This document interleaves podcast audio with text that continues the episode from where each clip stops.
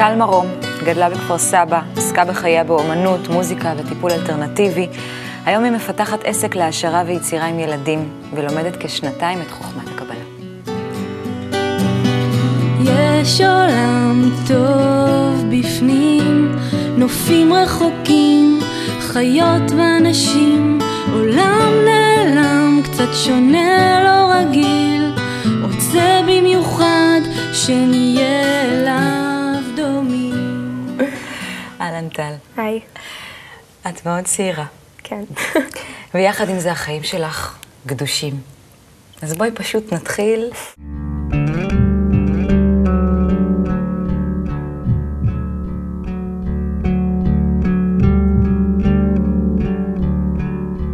אז מה הבאת? אז ככה. אמ, קודם כל הבאתי את צבעי הפנדה שלי, שאני לא אפתח כי הם רובם בבית, אבל אה, זה החיים שלי, האומנות. אה, אני פשוט, מאז שאני זוכרת את עצמי, אני יוצרת, ובמיוחד, כאילו, אני אוהבת לגעת בידיים, אז צבעי פנדה, אני הרבה יותר מחוברת ממכחולים וכל מיני דברים כאלה. אה, וזה פשוט היה לי מאוד חשוב להביא את זה. מה שאת אה, מקימה עכשיו, העסק שאת מכירה, זה גם בעבודה כזו עם ילדים, יצירה גם יצירה פלסטית או עוד דברים? כל מה שאפשר ליצור, גם אם זה במחשבה וגם אם זה בעשייה פיזית. מה את מרגישה שאת אה, מעבירה דרך הציור, למשל? אה, המון דברים שקיימים עמוק עמוק בתת מודע, ואני לא בהכרח מודעת אליהם ביומיום, הם פשוט, הם יוצאים החוצה. אפילו אם זה דפוסים, ביקורתיות או כל מיני דברים כאלה, זה פשוט יוצא החוצה על הדף, וזה משחרר אוטומטית. אה, החפץ השני שהבאתי, זה, אפשר לקרוא לזה חפצים קטנים, זה קלפים אינדיאנים, קלפי סגולה קוראים להם, שאני מאז שאני זוכרת עצמי הייתי מאוד מחוברת לטבע ולחיות, והכרתי את הקלפים האלה לפני שנה וחצי בערך, והם לא מנבאים את העתיד והם לא מספרים על העבר, אבל uh, מה שהם עושים זה מאוד מחברים אותי אוטומטית uh, לתוך עצמי, לרגשות שלי. על ידי uh, חיות מסוימות, זה יכול להיות סוסים, כל מיני חמוסים, uh, ציפורים למיניהם. זה משקף לי את הרגשות הפנימיים שלי. והאחרון זה מיקרופון, uh, שאני שרה מגיל מאוד מאוד צעיר. ומאוד אוהבת להופיע, בין אם זה במשחק, ריקוד והכל, אז מבחינתי מיקרופון מייצג לא רק את המוזיקה ואת השירה, אלא באמת את האהבה שלי להופיע אה, ולהציג את הכישרונות שלי.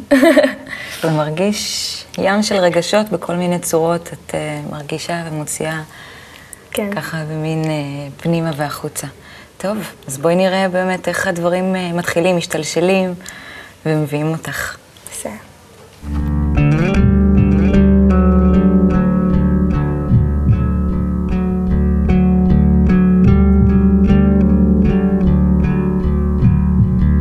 אז איפה זה מתחיל? איפה גדלת? אה, אני נולדתי בבית חולים אה, בחיפה, ומשם עברנו לגור בכרמיאל, אה, ובגיל שנתיים וחצי בערך עברתי עם ההורים לגור בכפר סבא, ושם בעצם מבחינתי הכל התחיל כי אין לי זיכרון יותר מוקדם מזה, ובגיל שלוש ההורים שלי התגרשו. אבא שלי עבר לגור בהוד השרון, ואני נשארתי לגור עם אמא שלי בכפר סבא. אז אה, אפשר לומר ששם הכל התחיל עם אימא שלי, שאני זוכרת מגיל מאוד מאוד קטן, שכמו ש... כמו שראינו קודם, אני מאוד רציתי להביע את היצירתיות שלי בהרבה הרבה דרכים. ואימא שלי, הבית שלנו היה נראה כמו מקום קסום כזה, היה שם הכל פשוט, ספרים על כל העולם, בגדים מאוד מיוחדים, אה, היא בן אדם מאוד מאוד רבגוני, והיה לי את היכולת לחקור באמת את הפנימיות שלי עם כל הדברים שהיו לנו בבית. אף פעם לא הייתי צריכה לחפש שום דבר בחוץ. אה, ובילדות היה לי מאוד פיצול. כי מצד אחד היה את אבא שלי, שאני לא ממש זוכרת הרבה מהגיל הזה, איך זה להיות אצלו והכל, כי הייתי רק באה לבקר וגם הייתי מאוד שונאת את זה. אמ, כי אצל אבא היה סוג של חוסר תקשורת. היה, הייתי רואה המון המון טלוויזיה, ובורחת לאיזה עולם דמיוני כזה, של פיות ושדונים. וגם הייתי מאוד מעסיקה את עצמי בטבע, הייתי יוצאת החוצה, שרה לפרחים, לדבורים, מתבוננת המון על הנמלים. למה שונאת את זה? כן. בעיקר את הלבד. את זה שהוא לא היה איתך? כן, היה לי מאוד קשה עם הלבד, כי אני בת יחידה גם, וכאילו זה כל הזמן היה לחפש עיסוקים, להעסיק את עצמי, היה לי מאוד קשה עם זה. ועם אימא, אז תמיד היה הרפתקאות, כאילו. אימא שלי גם הייתה מנחה הרצאות של אוריגמי וכאלה, אז היו הרבה ילדים אצלנו בבית, והייתי יכולה להשתמש בהכל. ובאמת, איך, איך הרגשת בתור ילדה שההורים שלה גרושים, שסביבך יש אנשים, ילדים שאולי לא, איך הרגשת? היה משהו חריג בעניין הזה? אני חושבת ש... היה לי פיצול מאוד מאוד גדול. מצד אחד הייתי ילדה מאוד חברותית ומנהיגה כזאת ופופולרית בכיתה ומשחקת המון, ומצד שני היה לי מאוד את ההרגשה הפנימית שאני לבד, שאין אף אחד שמבין אותי בעולם הזה, ש... שכואב. כאילו, הרגשה ממש חזקה שכואב, שהייתי יושבת לפעמים שעות מול המראה, פשוט בוכה. מתאמנת על לבכות. למה מול המראה באמת? היה בי משהו שאפילו נהנה קצת מה, מהסבל הזה, מהדרמה הזאת. ו... אבל באמת כאב לי, באמת כאב לי. כאילו, לא הסתדר לי הקטע הזה שההורים שלי לא ביחד, שיש איזה פיצול. זה לא, זה לא הסתדר לי, עם מי שאני. הכעס הזה וה... ויחד עם זה הרגשת שזה אולי איזה גם הצגה. כן, עכשיו שאת אומרת את זה, כן. כן, כאילו, בכלל, כל החיים האלה נראים לי הצגה, מאז, מאז גיל מאוד קטן. כי נראה לי שעוד מעט כולם הולכים להשתחוות ו... ולהגיד תודה רבה. כן. באמת? כן, ממש ככה. ומשהו קורה בח... בגיל 13, כיתה ז'. כן. מה קורה לך? אני נכנסת לחטיבה אחרי תקופה של תמימות, אפשר לומר, כאילו, באמת ביסודי היה המון אהבה וחברות, ובחטיבה פתאום יש פגישה עם עוד סוגי אוכלוסייה שקיימים בכפר סבא, ולא בהכרח אנשים שהייתי מתחברת איתם מרצוני החופשי, כאילו, המון הרגשה של איפה אני נמצאת, כמו בעיר סואנת כזאתי, ש... לא יודעת, צריך למצוא את המקום שלי. ואוטומטית, לא יודעת, יש לי מין מזל כזה שאני נכנס לחברה ואנשים נדבקים אליי, כאילו, לא יודעת, עושים אותי די פופולרית וזה, אבל בפנים הרגשתי כאילו, עם מי אני יכולה להתחבר פה? כולם, לא יודעת מה, מזלזלים אחד בשני, כאילו עושים כל מיני משחקי תפקידים כאלה, החבורה הזאת טובה, החבורה הזאת לא טובה, ואני לא הייתי במקום הזה בכלל. איפה היית? אני באתי מהמון מקום של נאיביות ותמימות ורצון לסמוך על אנשים. כאילו, כשאנשים היו משקרים לי או מנסים להוציא ממני איזה משהו, אז אני הייתי בהלם. אני פשוט הייתי בהלם.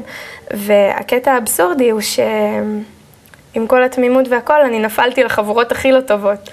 כאילו... למה? חיפשתי מישהו שיגן עליי. ואיך חשבת שלהם יש איזשהו כוח הישרדות בעולם שיותר ממה שלך יש? כן, ממש ככה. אני הייתי נצמדת לבנות האלה שהיו מנצלות אותי והיו אה, אה, מדברות אליי לא יפה. ו... זיהית את זה אז? כן. זיהיתי ולא הצלחתי לצאת מזה, כי זה היה מאוד מאוד חזק. מין תפקיד כזה של קורבן, כאילו, מצד אחד הייתי נצמדת אליהם כי הם היו הכוח, אבל מצד שני היה לי נוח במקום הזה ש... שאני קורבנית ואני מתלוננת על זה שעושים לי ו... הפכת להיות קצת כמוהם? הרגשת שאת לא. כן לומדת, מקבלת איזה שהם כלים אחרים? לא, את האמת שלא. רק חוויתי הרבה התנגדות, כאילו. אולי זה גם היה איזה סוג של דווקא הגדרה, כאילו אולי נכנסת כדי...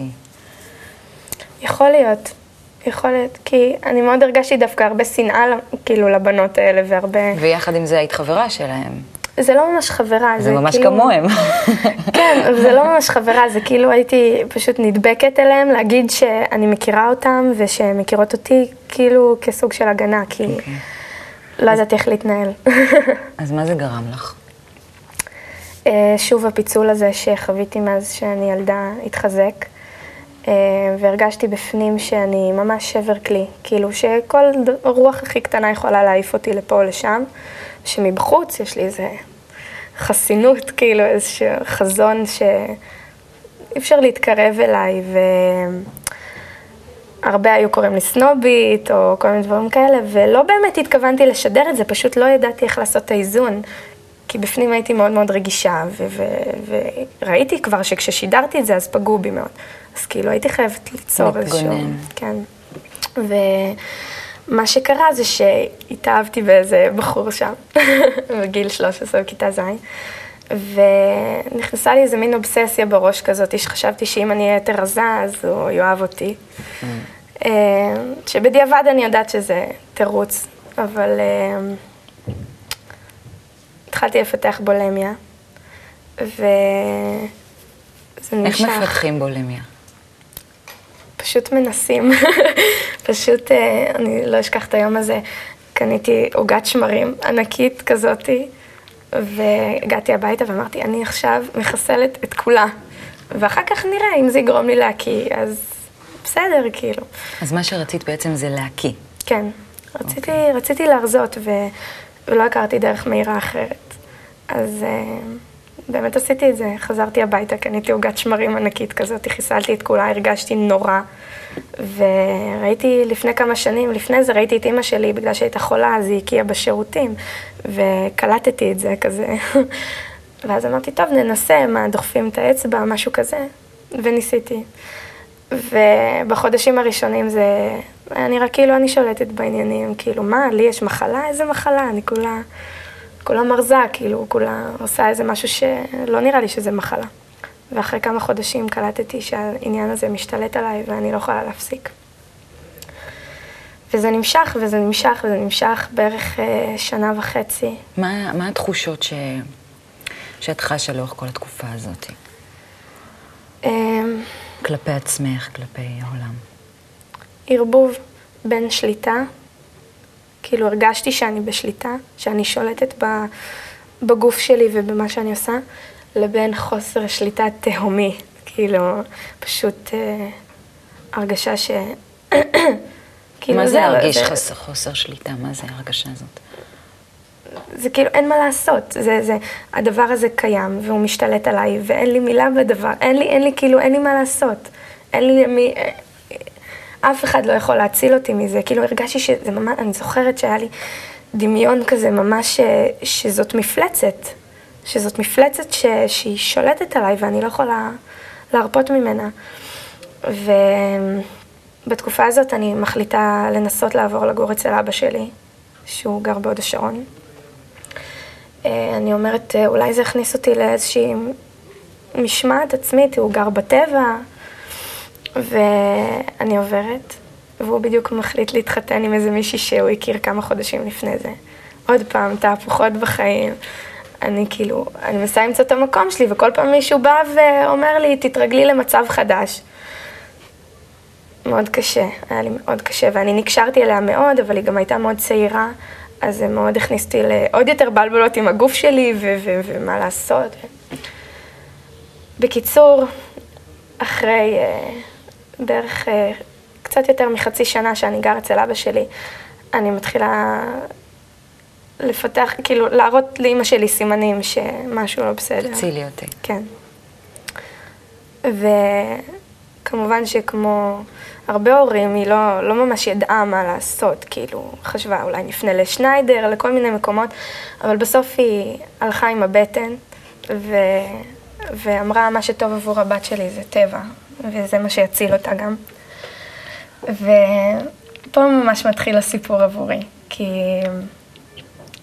זה היה יום שאני הייתי אצל אימא שלי, ואימא שלי הייתה בעבודה, ואני קניתי את כל הממתקים שקיימים בכפר סבא, נראה לי.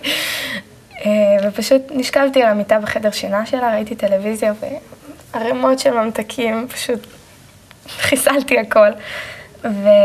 ואני זוכרת פשוט רגע קטן כזה, עדין עדין, שאני אומרת לעצמי בלב, וזה, וזה הרגיש לי שאני לא אומרת את זה לעצמי, אלא לאלוהים. אלוהים, אני, אני מוכנה עכשיו להשתחרר.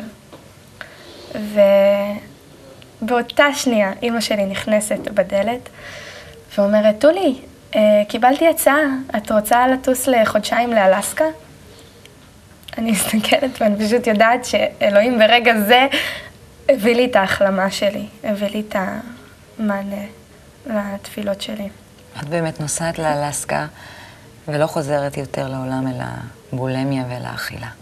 בואי נלך קדימה בזמן, okay. אוקיי. לא הרבה קדימה, לכיתה י', ונראה מה קורה לך כבר משם.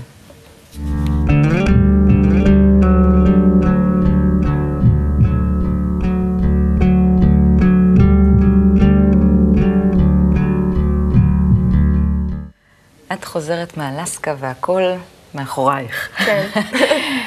אה, ואז נכנסת לכיתה י', ויש משהו שלא הצלחת להשתחרר ממנו, נכון? אה, כן, הריקנות, הדיכאון. כאילו, כל כיתה ט' עברה איכשהו בסדר. עברה על מי מנוחות, אפשר לומר. ופתאום כיתה י', אה, אני ואימא שלי עוברות עוד פעם דירה, בתוך כפר סבא ולמקום אחר. ואני מתחילה להרגיש מין לחץ פנימי כזה, של כאילו, גיל ההתבגרות התחיל. אה, ומתחיל להתפתח אצלי מין דיכאון כזה, שבכיתה י' עוד לא ממש יצא החוצה, עוד לא... הוא כזה התחיל לו. בכיתה י"א הוא מתפרץ. אני לא רוצה ללכת יותר לבית ספר, אה, אני פשוט, פשוט רוצה להתאבד, אה, ממש ניתוק מאימא שלי, כעס עליה, המון המון רגשות שעולים שאין לי מושג איפה הגעתם עכשיו. מה, מה, מה, מה המהות שלהם? פשוט אה, לחפש משמעות. אני אפילו ממש זוכרת, ממש ממש זוכרת את זה בבהירות, שבכיתה י"א, בזמן שהתחיל הדיכאון הזה, הייתי נכנסת למקלחת, מסתכלת על הקירות, וכאילו, כאילו אני לא רואה מה המשמעות של הקירות האלה. זה, זה קצת מוזר להסביר את זה, אבל uh, מסתכלת ו- ואומרת, uh, מה זה, זה ריק, כאילו אין פה כלום. לא, לא מבינה איפה מה שהייתי חווה לפני זה, איפה איזה מין השתקפות כזאת על משהו, ופתאום לא היה כלום. פתאום כמו מתה. ולא ידעתי מה עושים. אז אה, כמובן, מהר מאוד הכניסו אותי לפסיכיאטר, והתחלתי אה, לקחת כל מיני, כאילו, רשם אותי כל מיני כדורים, שאני לא חשבתי שזה הפתרון. מה אה, חשבת שהפתרון?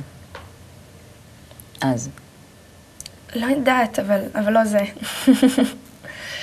ומה ששכחתי לציין זה שבכיתה י' אני נכנסתי לקבוצה של אכלנים כפייתיים, שפועלת לפי ה-12 צעדים של אלכוהוליסטים אנונימיים.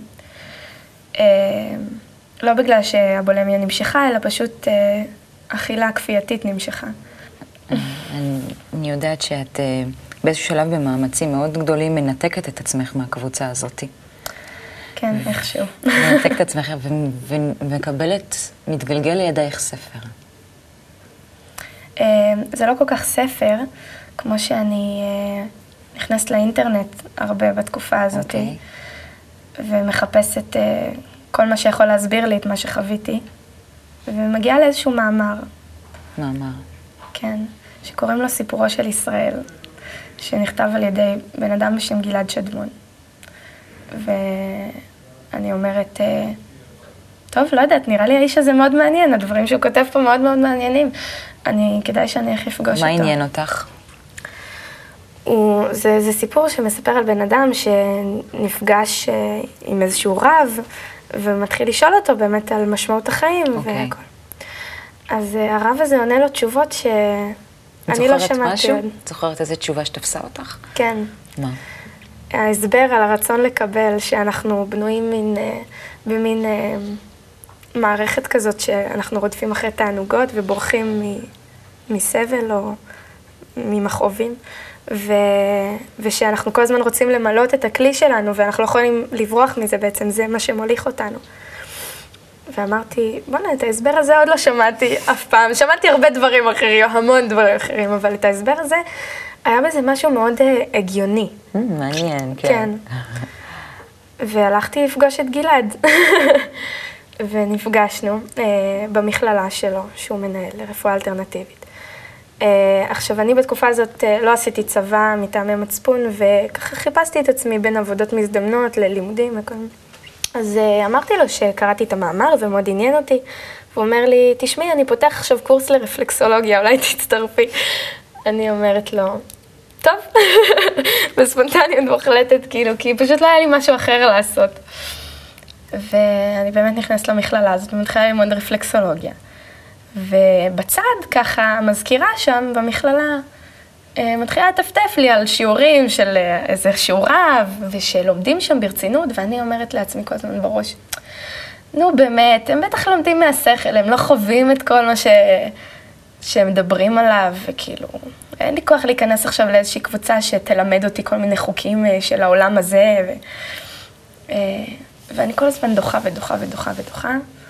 ואז חצי שנה אחרי זה, אה, אני שואלת את גלעד ככה, תגיד, מתי אתה פותח איזשהו קורס בקמפוס הזה שאתה מדבר עליו? אז הוא אומר לי, היום, עד באה? אז באתי. וכל השאר היסטוריה? לא, את האמת שההתחלה לא הייתה קלה בכלל. בכמה חודשים הראשונים לא הבנתי מה אני עושה, מה אני עושה במקום הזה בכלל, כאילו, משהו, כוח כזה שמושך אותי לשם כל הזמן. ואני לא רוצה להיות שם, ואני כן רוצה להיות שם. ו... ורק אחרי הקונגרס הראשון שהייתי בו, לאט לאט דברים התחילו להתיישב אצלי במקום. בואי נקרא איזה ציטוט בחרת להביא.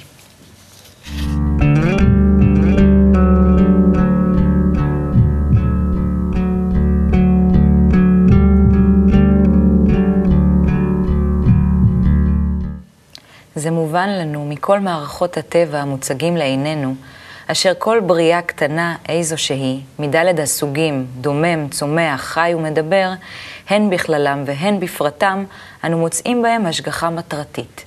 כלומר, גידול איטי והדרגתי בדרך התפתחות של קודם ונמשך. כמו הפרי על האילן, אשר מושגח במטרה טובה לסופו, שיהיה פרי נאה ומתוק לחך. וצא נע ושאל הבוטניקאי כמה מצבים עוברים על הפרי הזה, מעת שנראה לעיניים, עד ביאתו לתכליתו, שהוגמר בישולו. אשר כל המצבים הקודמים לתכליתו, לא די שאינם מראים לנו שום דוגמה מותאמת לתכליתו המתוק והיפה, אלא עוד כמו להכעיס, מראים לנו את ההופכי לצורה התכליתית. דהיינו, ככל שהפרי יותר מתוק בסופו, הוא נמצא יותר מר ויותר מגונה במצבים הקודמים של סדר התפתחותו. בעל הסולם. אני צריכה לפרט. לפרט לא, זה מפורט. לא, אני, אני צריכה לפרט uh, מה, מה זה גורם לי להרגיש. אני חושבת שכל הסיפור שלי פשוט מעיד על הציטוט הזה, uh, שהכל, כל התהפוכות החיים, עד כמה שאני צעירה, העליות והירידות, הרגיש uh, מאוד מר. ומאוד uh, מבלבל. וכשקראתי את הציטוט הזה פעם ראשונה באיזשהו שיעור מהקמפוס, אז uh, זה נגע בי כל כך עמוק, כי זה כאילו נתן לי איזושהי הסתכלות מלמעלה על כל המצב. זה נתן לי לראות שיש, יש מטרה, יש תכלית לכל הכאב הזה ולכל הסבל הזה ולכל מה שעברתי, ואולי אני אצא פרי מתוק בסוף. בטוח. מה זאת הדרך הזאת בשבילך? אמ, היא הכל, היא הביחד. אה, אני כל החיים שלי חיפשתי את הביחד הזה, את האחדות הזאת, ונמצאים פה אנשים שזה מדהים לראות את הרצון, את, ה, את הרצון הזה להיות ביחד, כי אוקיי, לא תמיד מצליח, אנחנו כולנו אנושיים, אבל, אה, אבל כשיש רצון, אז אתה יודע שזה מוביל אותך למקום טוב. והדרך הזאת היא פשוט דרך. היא, היא משהו שאומר לי, הנה, את פוסעת בשביל הנכון, זה המקום, זה, זה, זה פשוט ממלא אותי כל פעם מחדש. אני באה לפה ואני מרגישה שאני בתוך המשפחה האמיתית שלי. חם פה ו- וכיף, ויש סיבה לקום בבוקר, שלפני זה לא היה. מה בעצם השתנה בשבילך? המטרה. אה, תמיד הייתה לי מטרה שנתאחד כאנושות, מאז שהייתי ילדה קטנה, אבל חשבתי שאני יחידה בעולם. פתאום מצאתי עוד אנשים שהם כמוני. אז אה, זה מה שהשתנה בשבילי, שיש לי עם מי לחלוק את הדרך שלי. אישה, מה זה אישה? שאלה מסובכת, כי אישה היא הכל. באמת, היא, היא, היא המכלול של הדברים מבחינתי. היא הילדה, והיא גם הגבר, והיא גם uh, הטבע, וכל הגורמים שיש בטבע. היא, היא זאת שיכולה להסתכל על הכל ולהגיד, זה נכון, זה שייך לפה. מה את מאחלת? זאת שאלה שאני חשבתי עליה הרבה, והגעתי למסקנה שהדבר היחידי שאני מאחלת זה שכל בן אדם יעשה מה שטוב לו. כי כל, כל הדרכים, כאילו כל מה שבן אדם עובר, בסוף יביאו אותו למקום הנכון. אז אין לי מה לאחל, אף, אף אדם לא צריך לשנות בכוחות עצמו את מה שהוא עובר. הוא יגיע, הוא יגיע למקום הנכון, ואם הוא צופה בתוכנית הזאת כרגע, אז... או היא צופה בתוכנית הזאת כרגע, אז סימן שהם כבר במקום הנכון. טל מרום, תודה לך. תודה. שוב לא אראה דברים כאמש, כי בא גל גדול ושטף את כולי.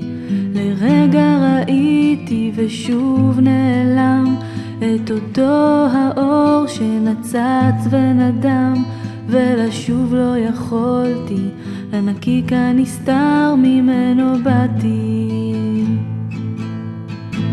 כי נפרס לפניי עולם שלם, אמיתי עד כאב ולגעת רציתי, ובפרוץ שמחתי שלה כה חיכיתי, ידעתי דמעות ישטפו את פניי, ולא יהיה בזה די, כי שאלה הייתה בי, וביקשתי תשובה. מהי אותה אהבה?